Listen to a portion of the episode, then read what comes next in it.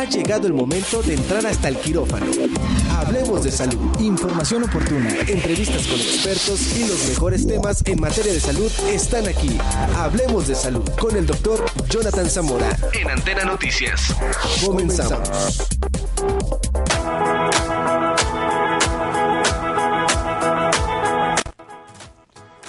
Muy buenas noches y listos nuevamente en este miércoles 18 del mes de septiembre, mes patrio por supuesto, para todos aquellos que nos siguen desde otros países, decirles que en México el mes más mexicano es septiembre. Y por supuesto darles la bienvenida a todos los que se conectan en este su programa Hablemos de Salud, un servidor el doctor Jonathan Zamora y su equipo de médicos por supuesto, les manda un abrazo caluroso y les agradece, como siempre, el hecho de que se conecten a nuestra página, le den, por supuesto, me gusta las publicaciones que día con día eh, posteamos y por supuesto que las compartan. Un programa que ha ido creciendo, un programa joven dentro de los temas de salud, pero muy bien aceptado por toda la población. Agradecemos mucho infinitamente porque es un gran esfuerzo el que se hace día a día y sobre todo el esfuerzo de todos los médicos especialistas que nos acompañan para venir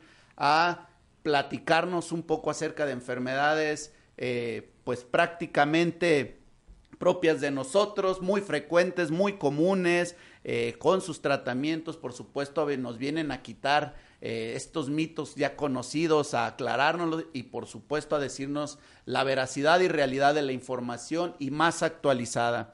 Quiero por supuesto agradecer en estos momentos a mi querido amigo eh, Felipe que se encuentra en controles, agradecer de antemano a Alfredo Tinajero quien nos hace favor como siempre en Antena Noticias de prestarnos eh, sus instalaciones para poder transmitirles a ustedes e invitarlos, ¿por qué no? A que también le den like a Antena Noticias, donde pues bueno, van a encontrar muchísimos eh, programas de diferentes ámbitos de pues espectáculos, deportes, noticias, culturales, una gama sin fin de programas muy buenos, por supuesto, para que ustedes también puedan estar interactuando con nuestros compañeros. Y pues bueno, agradecer la presencia el día de hoy del doctor Juan Daniel Centeno, médico reumatólogo, doctor. Gracias por acompañarnos hoy. Muy buenas noches, es un placer para mí estar aquí. Agradezco muchísimo la invitación, doctor Jonathan, muy amable. No, al contrario, gracias por venir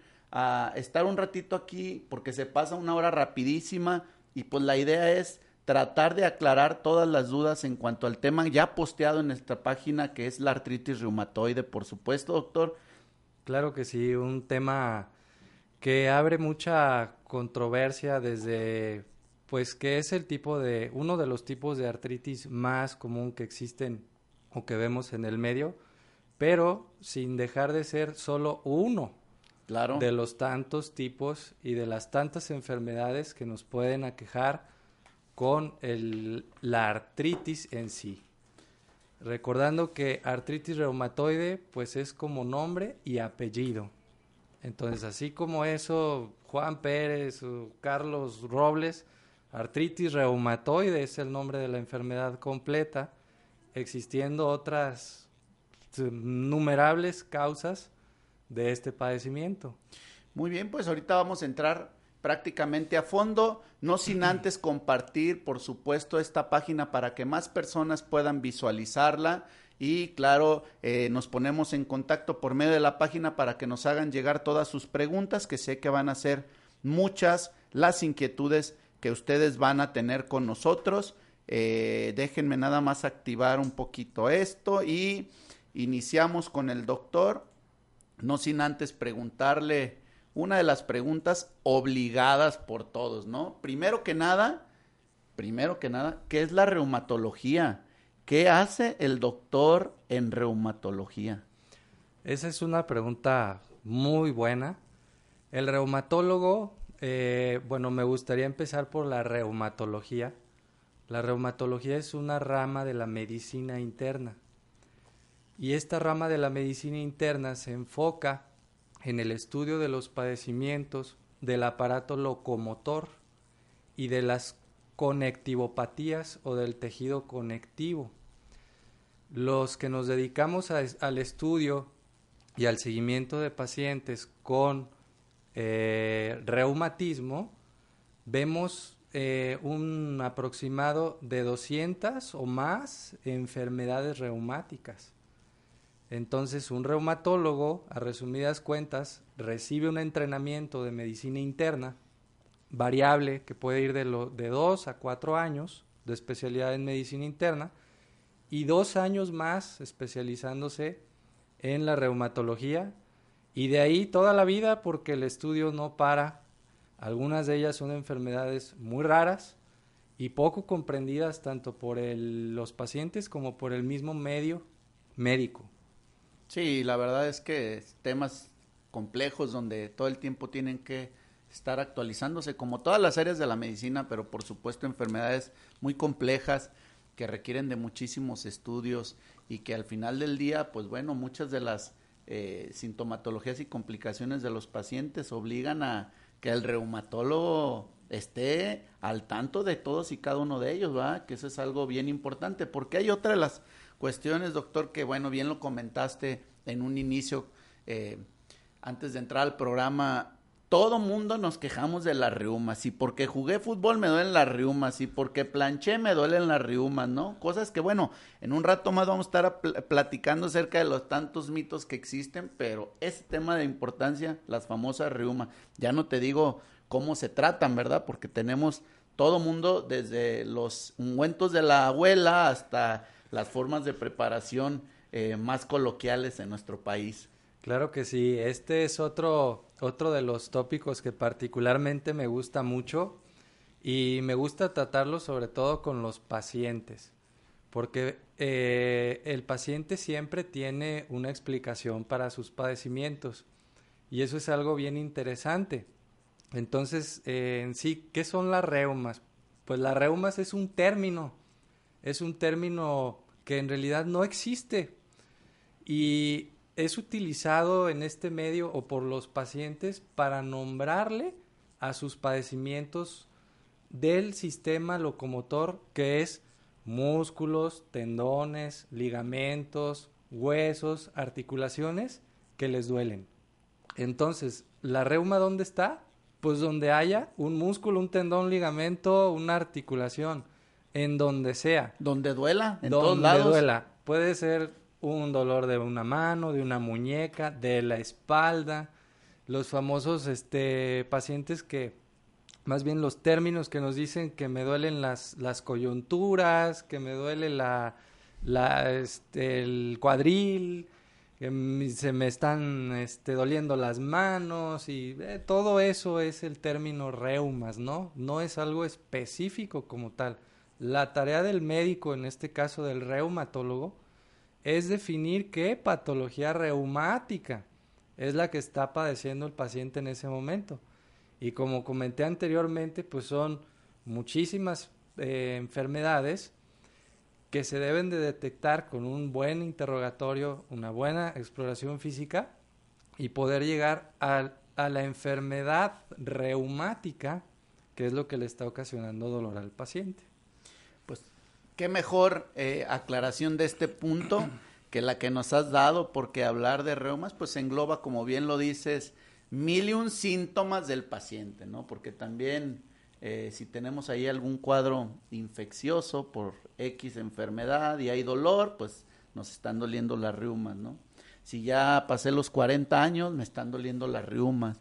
Entonces, pues bueno, en este caso vamos a hablar, como ya lo tienen ahí en pantalla, de la artritis reumatoide, Sí, vamos a empezar con este tema de importancia, doctor. ¿Qué es la artritis reumatoide? La artritis reumatoide. La artritis reumatoide, sí quisiera empezar eh, por, ahora sí que por excelencia, pues como que nos representa mucho a los reumatólogos, hasta en el nombre, ¿no? Va un poquito de, de ella. La artritis reumatoide es una enfermedad autoinmune y este punto es bien importante recargarlo, recordarlo. Una enfermedad autoinmune se refiere a que existe por algún motivo desconocido un error en, la, en las defensas. Las defensas pierden su, su capacidad para distinguir lo extraño de lo propio y se van a atacar al organismo propio. Este tipo de enfermedad entonces empieza a condicionar un daño que generalmente empieza de forma insidiosa o gradual para que se entienda mejor. Entonces, esta enfermedad también tiene un, un inicio o una consecuencia multifactorial. No se conoce exactamente la causa de la artritis. No hay, por ejemplo, que yo pueda decir, ah, pues es que de niño me enfermé de las anginas muchas veces y pues ahora de grande pues ya me dio artritis. O por ejemplo, yo trabajaba demasiado intenso con mis manos, igualmente en mi, en mi adolescencia, mi juventud y adultez, y ahora tengo artritis. No, en realidad esos no son causas de la artritis. Factores de riesgo sí hay muy bien identificados. Por ejemplo, uno muy, muy bien definido, pues es el factor genético. Y entonces ahí sí importa mucho. Padres, hermanos, familia indirecta, la tía, la prima. Entonces ese tipo de, de factores, por ejemplo, como número uno, sí son muy importantes para el desarrollo posteriormente de la enfermedad. Otro de los factores que está bien, bien documentado es el cigarro. Entonces el cigarro, híjole, ese, ese a qué no, a qué no le pega, ¿no? ¿A qué no le da? Absolutamente a todo, no nada más, es el cáncer clásico que todo mundo conocemos por toda la cantidad de, sustancias que trae. Que me atrevo a decir que yo creo que es de las enfermedades menos comunes que puede producir el tabaquismo. Así es. ya sería hablar del cáncer, bueno, pues es una enfermedad terrible, pero al final del día yo creo que hay otras, por supuesto, como la propia hipertensión arterial, problemas cardiovasculares, que son la principal causa de problemas por el tabaco. Así es, y está muy interesante la relación porque se habla de que la artritis genera un cambio a nivel de, de un paso en la secuencia de, de, genética, ¿no? Un paso y que de hecho se puede presentar a nivel pulmonar. Entonces está súper interesante porque se habla de que no es tanto la cantidad de cigarro que yo me fume, sino el tiempo que dure fumando. Entonces esto, este es otro de los factores interesantes y que yo digo, adelantándome un poquito a la plática, es de lo primero que desaconsejo a mis pacientes hacer. Si mi paciente está acostumbrado, ay doctor, pues yo me echo uno o dos cigarritos al día, olvídelo, olvídelo. Yo a darle tratamiento y usted a generarse más defensas. Eh, esos soldaditos que están todos confundidos y que van a ir a generarle inflamación, destrucción y dolor, ¿no? Porque la artritis, eh, por excelencia, este es otro punto importante, es un padecimiento doloroso, ilimitante, discapacitante y, y terrible porque termina por quitar en aproximado 10 años del promedio de vida que alguien normal debería de tener. No, pues complicado porque primero que nada con esto ustedes se dan cuenta de que bueno, todas estas enfermedades de artritis reumatoide que son múltiples, como ya lo mencionan, y todos estos factores que las condicionan, pues bueno, al final del día, en un tiempo muy corto desarrollado, pues haces una enfermedad muy avanzada, ¿no? Y esto pues degenera el tema, y, lo más triste pues, eh, que va acabando con la movilidad, como tú bien lo dices, con la vida diaria de, las personas que están acostumbradas a, caminar, a salir, a hacer actividades, el tema laboral, lo, lo incapacitante que es eh, la gente que está acostumbrado a que su trabajo es manual prácticamente y esto ya no poder realizarlo por estos tipo de problemas, pues bueno, ojo, digo, esto al final del día vamos a, y al final de la plática, vamos a, a ver acerca de algunos eh, tratamientos y demás, pero por supuesto a ponernos en atención con el doctor. ¿Cuántos tipos de artritis o más frecuentes son las que afectan nuestra sociedad? Eh, sin duda, el tipo más frecuente de, artritis que existe es la osteoartritis. Esto no es exclusivo de México, esto es a nivel mundial. ¿Y la osteoartritis qué es? Eh, de hecho, hay algunos médicos, algunos colegas que prefieren llamarla artrosis. Tenemos que tener bien en cuenta que todo lo que termina en itis es inflamación y hay mucho debate todavía hasta la fecha de que si es una causa o una enfermedad inflamatoria o es una enfermedad eh, más bien por desgaste o degenerativa. A mí no me gusta usar ese término porque que te digan te estás degenerando, pues como que no, no, no se, no se entiende bien. No va. Entonces, ese es el tipo más común de enfermedad articular que hay. Y es una enfermedad por desgaste del cartílago por excelencia. Sin embargo, a mí me gusta más dejarlo como una falla de articulación, falla de articulación completa, cartílago, hueso, tendón, ligamento y músculo. Esa es la causa más frecuente y el factor de riesgo principal es la edad y ser mujer. Contra esos dos factores, pues no hay nada. Uno, una mujer nace mujer, muere mujer y cada día que pasa se hace mayor, entonces contra eso no, pero sí hay muchas opciones de para tratarla. Otras de las causas frecuentes de artritis en el medio, pues es la espondilitis o las espondiloartritis. A estas enfermedades es un grupo de enfermedades eh, que les gusta más inflamar articulaciones del esqueleto axial el esqueleto axial se compone por la columna, desde las cervicales hasta las sacro y coxis, y también los hombros y la cadera. Es lo que más le gusta afectar. Esa es otra de las causas importantes. Ya de ahí vienen otras causas, por ejemplo, los cristales, como por, como por ejemplo, ¿cuál? La gota. La gota es una causa de artritis. Entonces también existen otros cristales que pueden meterse allá a la articulación o a los tejidos periféricos y ocasionar inflamación como los de pirofosfato de calcio, los de hidroxiapatita, entre otros tipos de, cristales.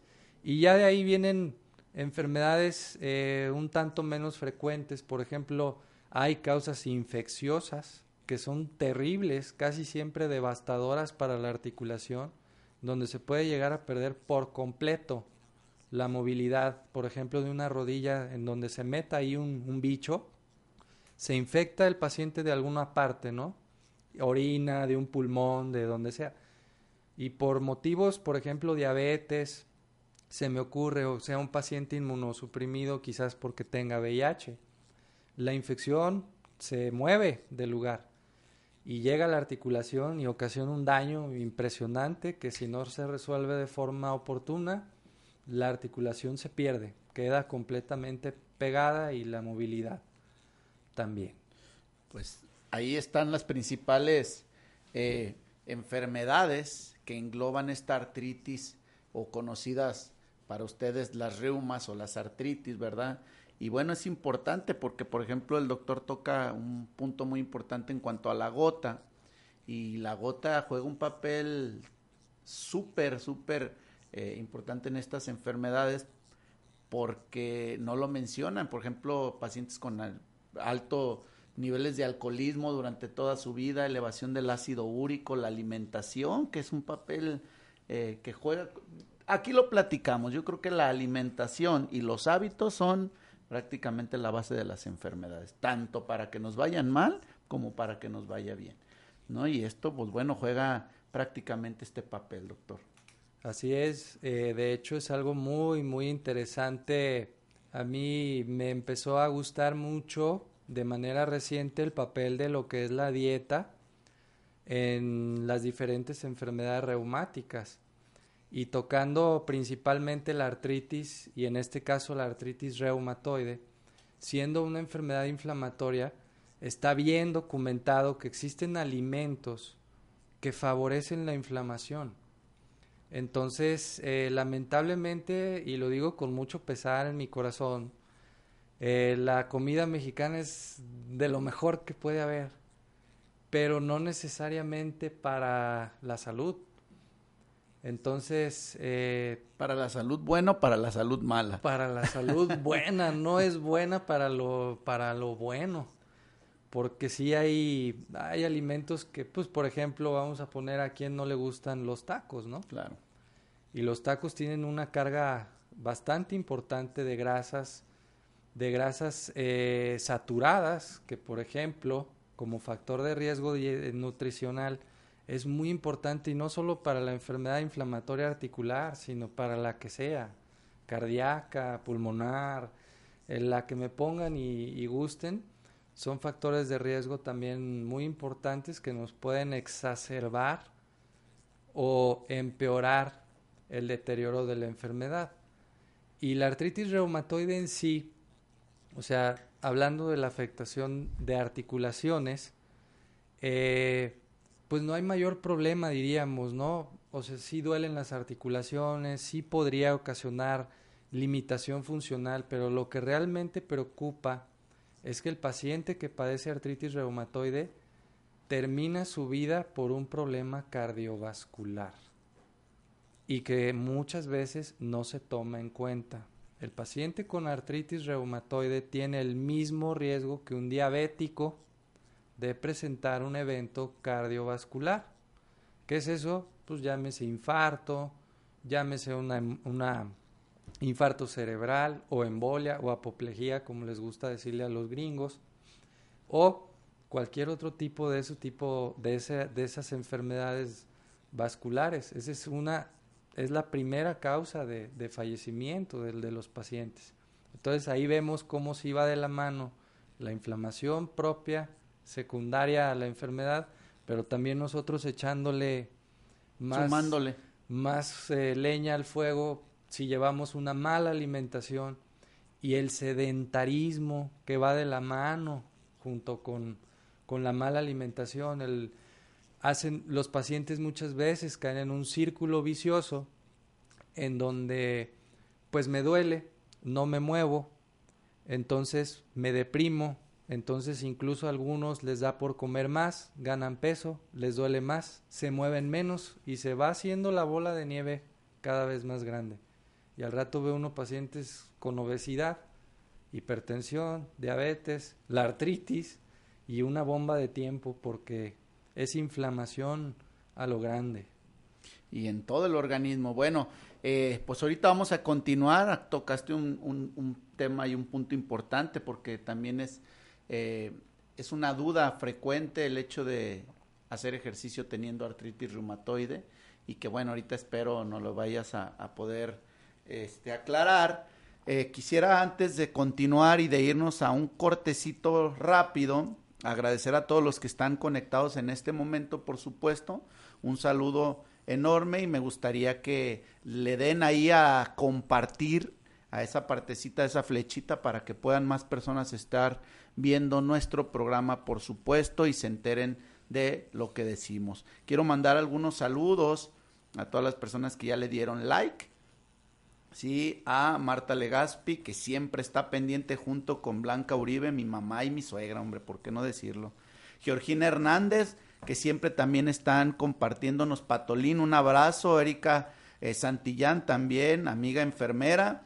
Eh, Oswi, Oswin Man, un abrazo. José Guadalupe, Héctor Daniel, Becky Gutiérrez, Laura Escobedo, Ramiro Ramírez, Alondra Rebe, Nora Corona, Salvador Torres, Carla Hernández, Gloria Hernández, que son los que ahorita eh, nos han dado un like.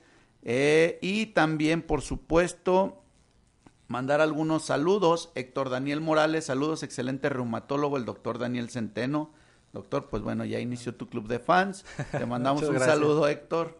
Este, gracias a Gloria por compartir. Eh, Laura Escobedo, eh, saludos. Ahorita vamos a ir a comerciales, déjame terminar. Saludos desde Los Cabos, un abrazo. Marta, qué interesante programa y también las personas que van. Muchas felicidades. Blanca Uribe Pelayo, me alegra estar viendo su programa, doctor. Y a sus invitados, pues en particular yo padezco la artritis reumatoide y me interesa mucho este tema. Pues no se despegue de la pantalla que tiene ahí en su móvil porque regresamos ahorita en unos segundos.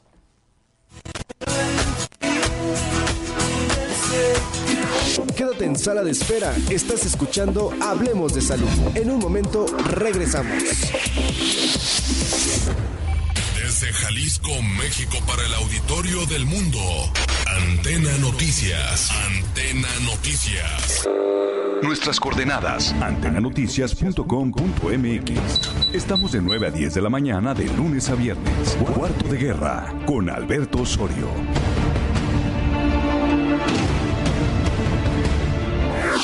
Ha llegado el momento de entrar hasta el quirófano. Hablemos de salud, información oportuna, entrevistas con expertos y los mejores temas en materia de salud están aquí. Escúchanos todos los miércoles en punto de las 20 horas y hablemos de salud. Con el doctor Jonathan Zamora en Antena Noticias.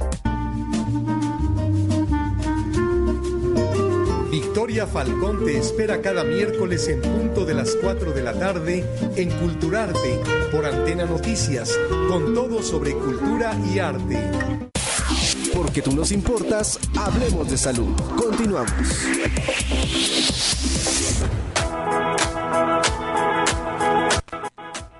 Regresamos muy rápidamente, no nos tardamos nada en este su programa. Hablemos de salud.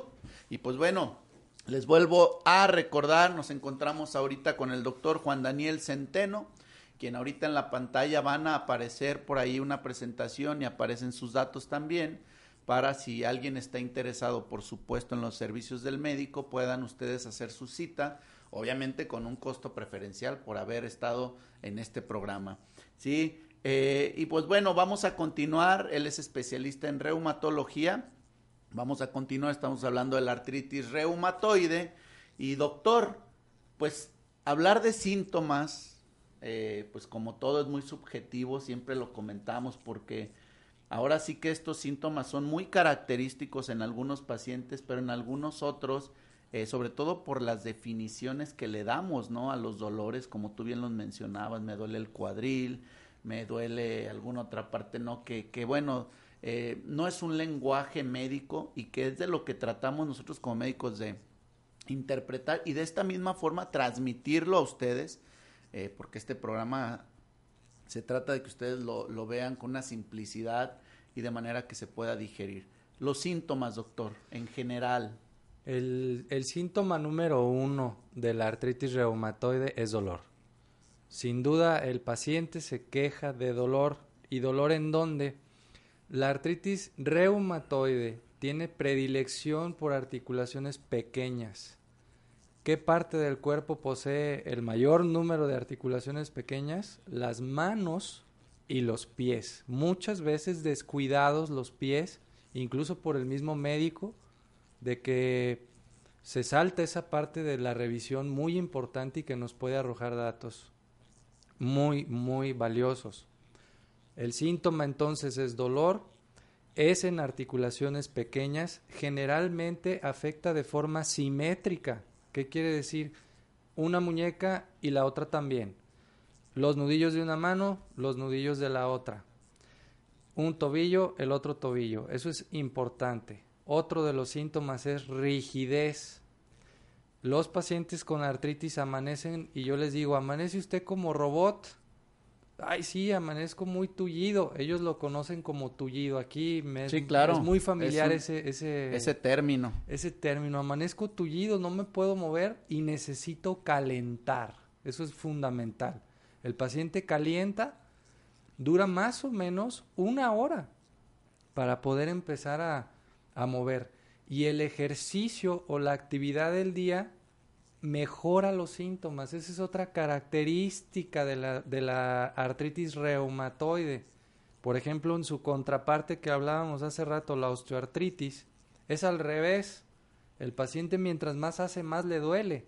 Y la artritis no. Mientras más hace, mejora. Y cuando reposa o se acuesta, incluso a veces, otro dato, se levanta del dolor en la noche. La inactividad provoca más más este dolor. Más molestias. Así es. De forma general, hablando de articulaciones, esos son los síntomas que debemos de, tener, en, cuenta. ¿La fatiga va ligada a este tipo de Por enfermedades? Por supuesto. Síntomas generales son importantísimos. Un paciente puede empezar con dolor articular inespecífico de una rodilla, por ejemplo, que no es común, y normalmente dice, estoy muy cansado y yo todo mi trabajo y todo el, este, todas mis cosas y ahora no puedo, me canso demasiado, pierdo el apetito, siento que tengo calentura, muchas veces no se la toman, pero incluso podríamos llegar a comprobar que sin llegar a fiebre, pues sí tienen, por ejemplo, febrícula 37.7, 37.8. Entonces ya llegándole ahí, esos también son datos de artritis reumatoide y hablan de que la enfermedad no nada más afecta las articulaciones, que es otra cosa bien interesante. Artritis reumatoide puede afectar hasta en la mitad de los pacientes los ojos, el pulmón, la sangre y por ejemplo también el sistema nervioso central, que esas ya son cosas muy importantes y el por qué yo pues parte de esta charla quiero convencer a los pacientes de que busquen ayuda del reumatólogo porque es el que le va a dar ese enfoque multidisciplinario necesario para este tipo de, de, de manifestaciones. Y bueno, que no que también lo tengan en cuenta que no necesariamente se tienen que presentar estos síntomas ya mencionados en una enfermedad avanzada, que eso es algo muy interesante, porque después decimos, bueno, yo ahorita nada más voy iniciando, seguramente tengo estos dolores, eh, me tomo un paracetamol o me tomo un naproxeno, algo de los medicamentos ya conocidos, este, y que bueno, tienen a la mano siempre la gente y con eso mitigan un poquito las molestias. Pues bueno, es importante que se estén dando cuenta que hay síntomas que se están generando y hay problemas a otros órganos que realmente pueden ser peligrosos, ¿verdad? Entonces, eh, qué bueno, doctor, que, que estos eh, los menciona para que la gente que regularmente vemos o tenemos catalogada la enfermedad de artritis reumatoide nada más como con deformidad de huesos, porque al final del día la gente en lo que se preocupa es mis manos se me van a enchuecar, mis dedos y no nos estamos dando cuenta que hay otra parte más peligrosa. Claro que sí, el espectro de la enfermedad va mucho más allá. Como les comento, he tenido casos de pacientes en donde incluso tristemente llegan a perder la vista porque existe una patología que le gusta mucho hacer equipo con la artritis que se llama síndrome seco. Esta enfermedad mm, aproximadamente entre un 30 y 35%, nada despreciable, llegan a padecerla. Y el paciente a veces no, no le da mucha importancia hasta que la situación está terrible, el ojo completamente seco, erosionado, con úlcera. Entonces llegan en estado ya muy crítico visualmente hablando. Eso por mencionar una. La otra es anemia. Entonces me, ya, me han tocado casos de pacientes que pues sí llegan con hemoglobina de, de 7, de 8, difícil de controlar porque mucho tiene que ver la inflamación en cuanto a la regulación de la, de la anemia. Y otro de las, de las complicaciones muy, muy difíciles de tratar y particularmente malas que yo he visto es en el pulmón, que llegan a perder, empieza el paciente como si fuera una falta de aire muy, muy sencillo, pues como que ahora tolero caminar menos, pero cada vez menos, menos, menos, hasta que acostado me falta el aire. Y es una situación en que el pulmón se lastima de tal manera que ya no hay vuelta para atrás. Y esto habla de una enfermedad crónica y mal controlada. Entonces son puntos que sí deben de tener mucho cuidado, que eh, por eso yo vuelvo a lo mismo de aconsejarles que sí sea un, un reumatólogo que, que está o estamos facultados en detectar estas, estas complicaciones oportunamente para evitarlas con un tratamiento bien, bien establecido. Bien establecido. Y hablar de tratamientos, doctor, qué bueno que lo mencionas. Eh, pues, como bien lo estamos comentando, los tratamientos deben de ser multidisciplinarios. Eh, obviamente, por la gran característica y evolución de las enfermedades, si hablamos de este problema en los ojos, pues el oftalmólogo debe de estar involucrado.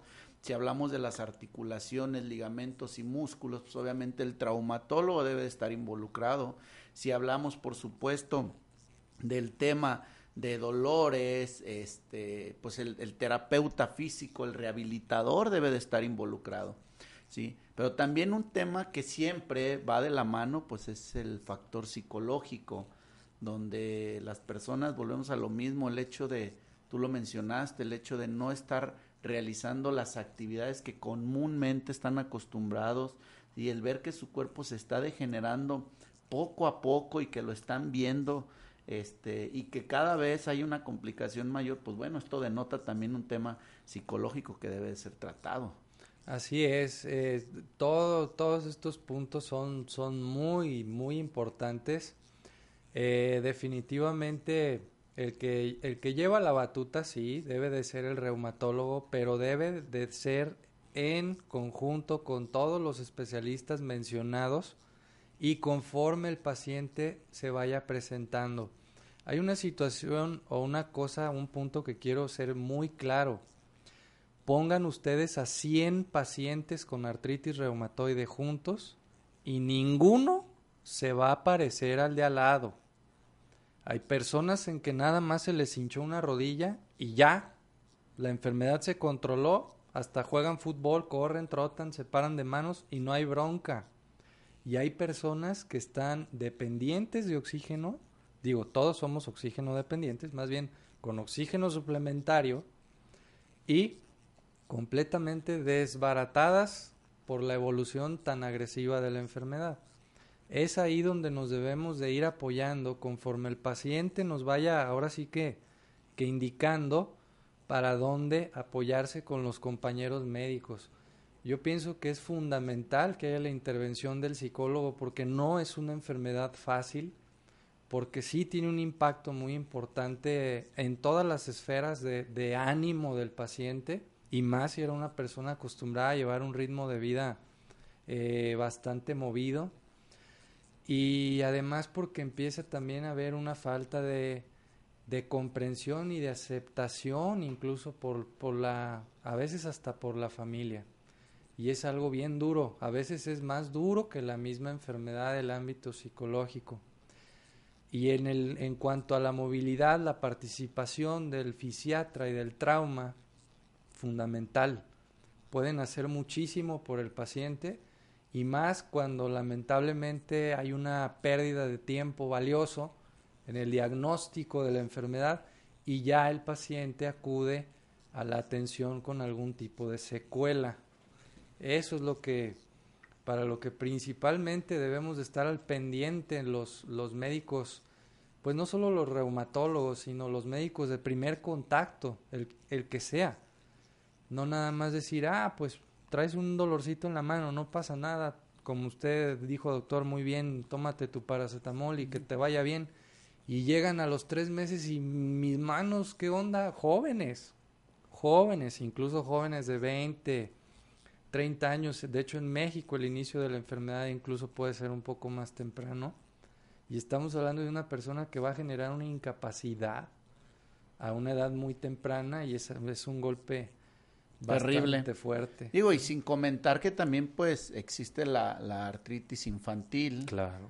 Que bueno, ahí con, denota otro eh, eh, problema de salud, por supuesto. Y, y hace rato yo, bueno, en, en, cuando empezamos con las publicaciones, por ahí tuve la oportunidad de que nos mandaran un mensaje donde iban a estar pendientes de la publicación y del, y del programa, puesto que pues alguno de, de los hijos de estas personas eh, tenían problemas de artritis eh, juvenil, juvenil y, y, pues también otro problemita, ¿no? Ahí que bueno, eh, ya lo estamos escuchando, esto es un tema prácticamente el reumatólogo, es un tratamiento que abraza muchísimas especialidades, por supuesto, que se pueden prevenir muchos de los problemas, claro está, ¿sí?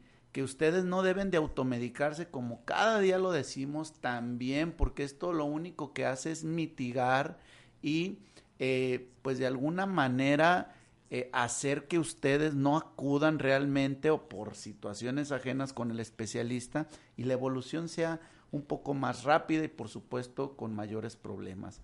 Entonces, hablar de tratamientos no te pregunto, doctor, porque los tratamientos, como bien lo comentas, me imagino que son de acuerdo primero a la sintomatología, después a la evolución de la enfermedad y por supuesto lo principal es que la gente acuda a ser evaluado. Así es. Yo quisiera empezar eh, hablando del tratamiento de la enfermedad, haciendo una referencia, una cita a las guías internacionales del manejo de este tipo de padecimiento. Y a mí me encanta mucho. Dice ahí que debe de ser una situación de médico-paciente. A mí me gusta que mi paciente participe, porque el enfermo, al final de cuentas, es él. Y su decisión para mí es muy valiosa. Mi trabajo es explicar. Me gusta educar a mi paciente, decirle qué es lo que tiene, hacerlo de la manera más sencilla que, que se pueda para que él sepa lo que se está enfrentando. Y así, ya sobre de eso, empezar con el tratamiento no farmacológico. Es la primera línea. ¿Cuál es el tratamiento no farmacológico? El paciente debe de cambiar su estilo de vida.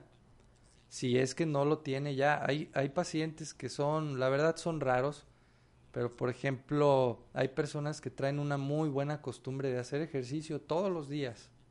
Hay personas que no, doctor, pues yo no le como de carne de res ni de puerco, ni me gustan las eh, panes, las harinas y todo eso. Bueno, son los menos.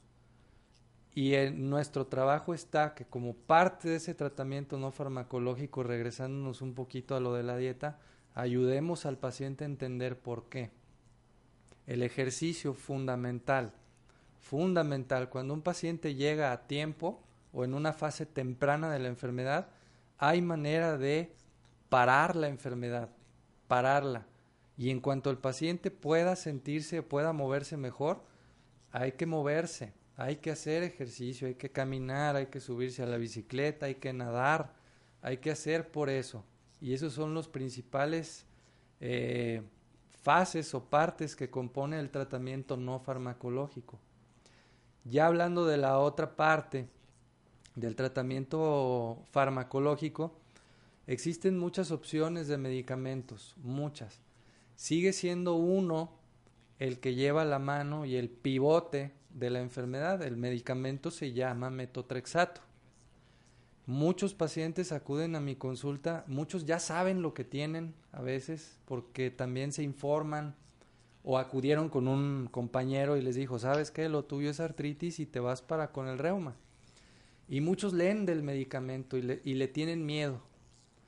Yo quiero ser muy claro con esto, el, el, metotrexato se inventó más o menos en la década de los 50 y se inventó para el uso del cáncer.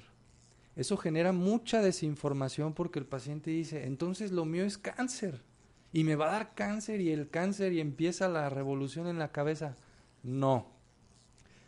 Como muchos medicamentos, el metotrexato, que es el principal, tiene muchas funciones y se ha descubierto, incluso no, no se termina de descubrir todavía después de más de 60 años que lo descubrieron, que tiene eh, muy buenas, muy buenos beneficios para los pacientes con artritis.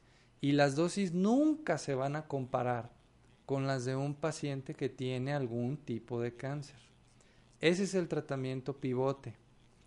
Otro de los medicamentos que se pueden utilizar o se utilizan de manera frecuente son los desinflamatorios.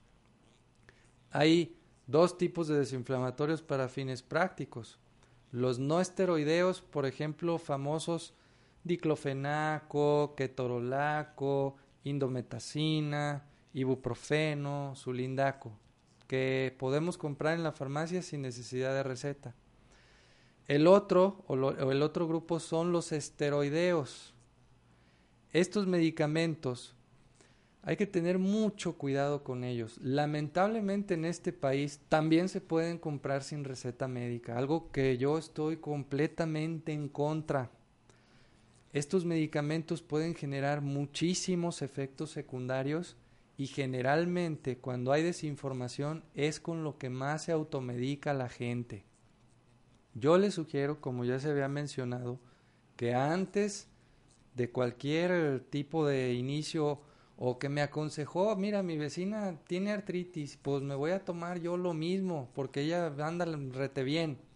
Tengan mucho cuidado con esos medicamentos, no nada más los esteroides, también los desinflamatorios y cualquier otro tipo de medicamento para el dolor tienen efectos secundarios muy importantes y que después resultan ser a veces hasta más peligrosos y contraproducentes que la enfermedad misma.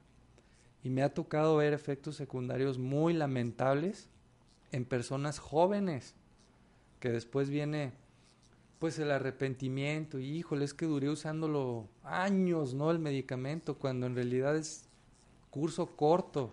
Aquí hago un paréntesis, doctor, para... No me quiero salir del tema, por supuesto, pero es importante lo que acaba de mencionar el doctor y aprovechando este comentario. Nosotros los médicos, los que nos dedicamos a la medicina y hacemos mal uso, de repente no tenemos estas guías, ¿sí? Para los tratamientos de las enfermedades y nos vamos con esteroides para todo que acompañado del antibiótico, que acompañado con esto y que júntenlo y con esto va a tener una mejoría importante. Ojo con estos tratamientos. Digo, hablando del tema médico, eh, nosotros lo sabemos, en nuestra formación sabemos, pero como vemos una respuesta de alguna manera eh, momentánea en un paciente, pues el paciente hace uso y hace una mala práctica y educamos al paciente que utiliza estos medicamentos. Y por otro lado, pues bueno, todas las complicaciones que se pueden estar viendo, ¿verdad? Este es un pequeño paréntesis, como es un canal de salud, pues más vale informarlo. Doctor, continuamos, perdón. Mm, aprovechando, agarrando el hilo de esto, eh, otra de las, de las desventajas del uso y abuso de este tipo de medicamentos es que ya me ha pasado que el paciente va a la consulta a solicitar ayuda y al llegar medicado con este tipo de cosas, uno no ve lo que en realidad hay. ¿Por qué? Enmascaramos el cuadro. Exactamente. Y eso lo vuelve todavía peor, o sea, eso no es aliado, eso es un enemigo. ¿Sí?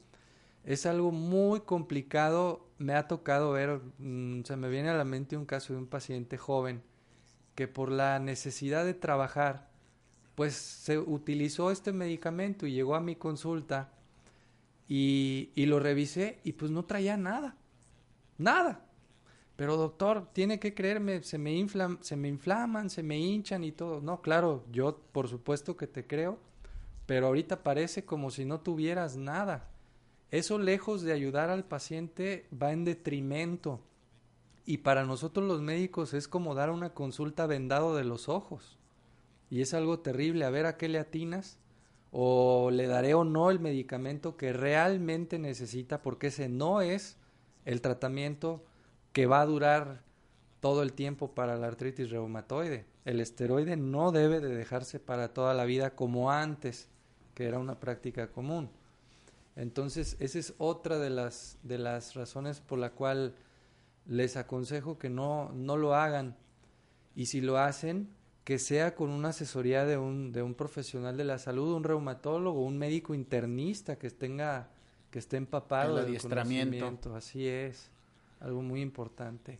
Si no nos quisimos brincar, no crean que el diagnóstico, sí, lo, no lo quisimos brincar, nos lo quisimos dejar al final, cómo se hace el diagnóstico, ah, porque es algo que para ustedes es muy importante, sobre todo vemos y nos hacemos, ah, el diagnóstico lo hace la vecina, lo hace el médico de primer nivel porque traes algunas ciertas eh, molestias y lo quisimos dejar al final porque también de aquí se desprenden estos tabúes, ¿no? Eh, y por supuesto, el diagnóstico, doctor, ¿cómo es cómo se realiza este diagnóstico de la enfermedad? Importantísimo, qué bueno que se toca al último. El diagnóstico, quiero primero empezar, primero antes que nada, diciendo que no existe, no existe ningún estudio de laboratorio que me haga diagnóstico de artritis. El, y lo digo por el factor reumatoide. Por favor escuchen, el factor reumatoide no hace diagnóstico de artritis reumatoide. Si fuera así de simple, pues casi casi les diría no hubiera ni reumatólogos, ¿no? Tampoco los estudios más nuevos que están saliendo, tampoco. Nada, nada va a suplir el trabajo del clínico. El reumatólogo, por excelencia, como lo mencioné al principio, es un clínico. Por eso lleva un entrenamiento de medicina interna.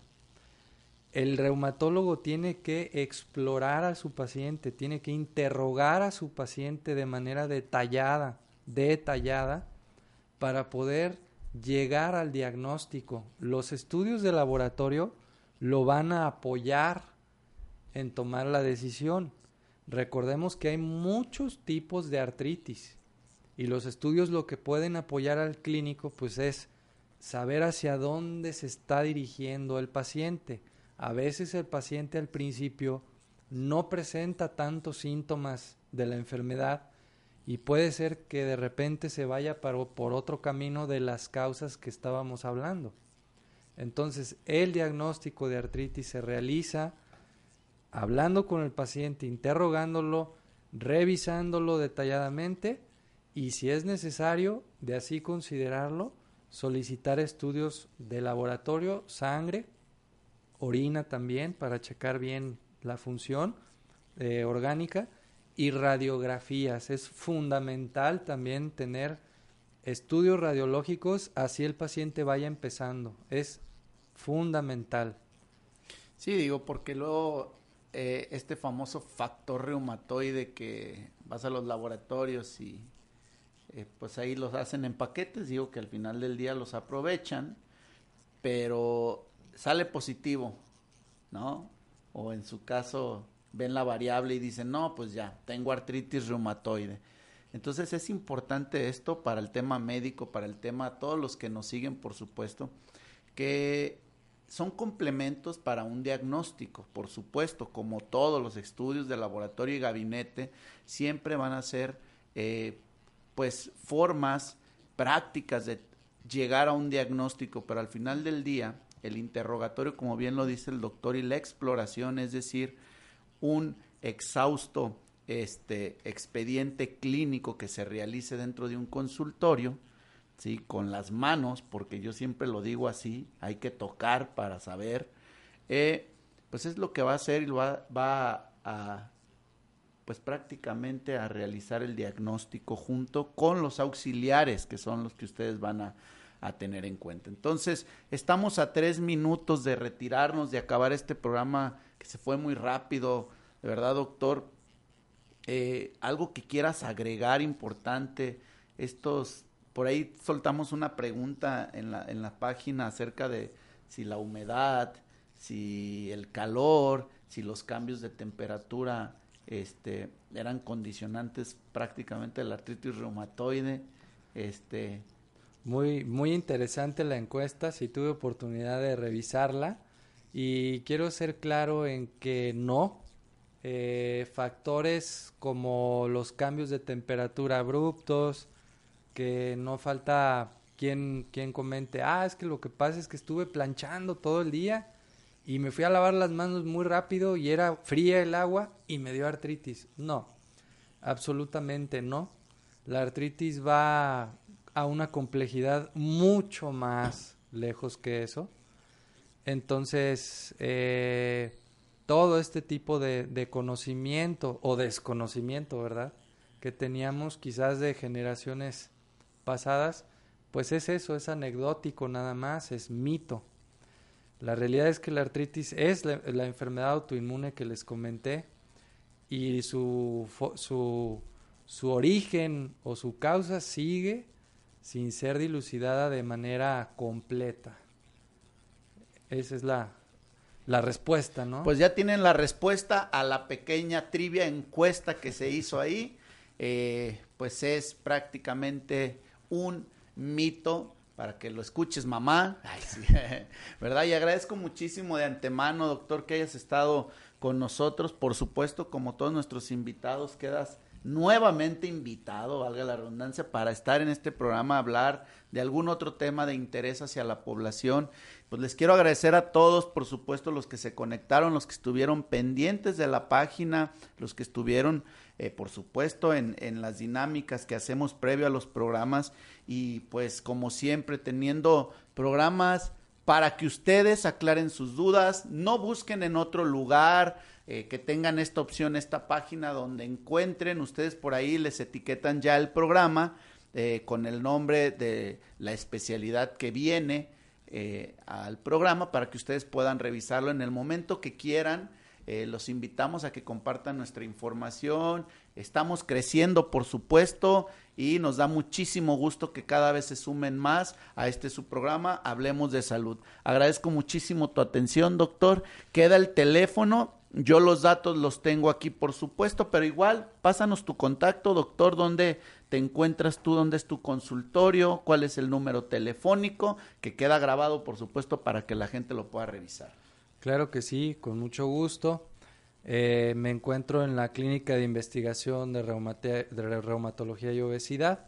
Estoy ubicado en Avenida Luis Pérez Verdía, número 487, en la colonia Ladrón de Guevara. Teléfono. Teléfono 31 200 600 y 31 200 700. Pues ahí los tienen, no hay necesidad de repetirlos. Por supuesto que ahí quedan grabados. Y pues bueno, este fue un programa más de Hablemos de Salud. Un servidor, el doctor Jonathan Zamora, los saluda y los espera, por supuesto, el miércoles con otro tema relevante y compartamos salud. Muchísimas gracias, Felipe.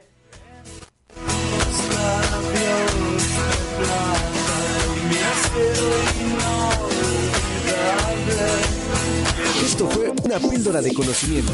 Escuchaste Hablemos de Salud. No te pierdas nuestro siguiente programa con el doctor Jonathan Zamora.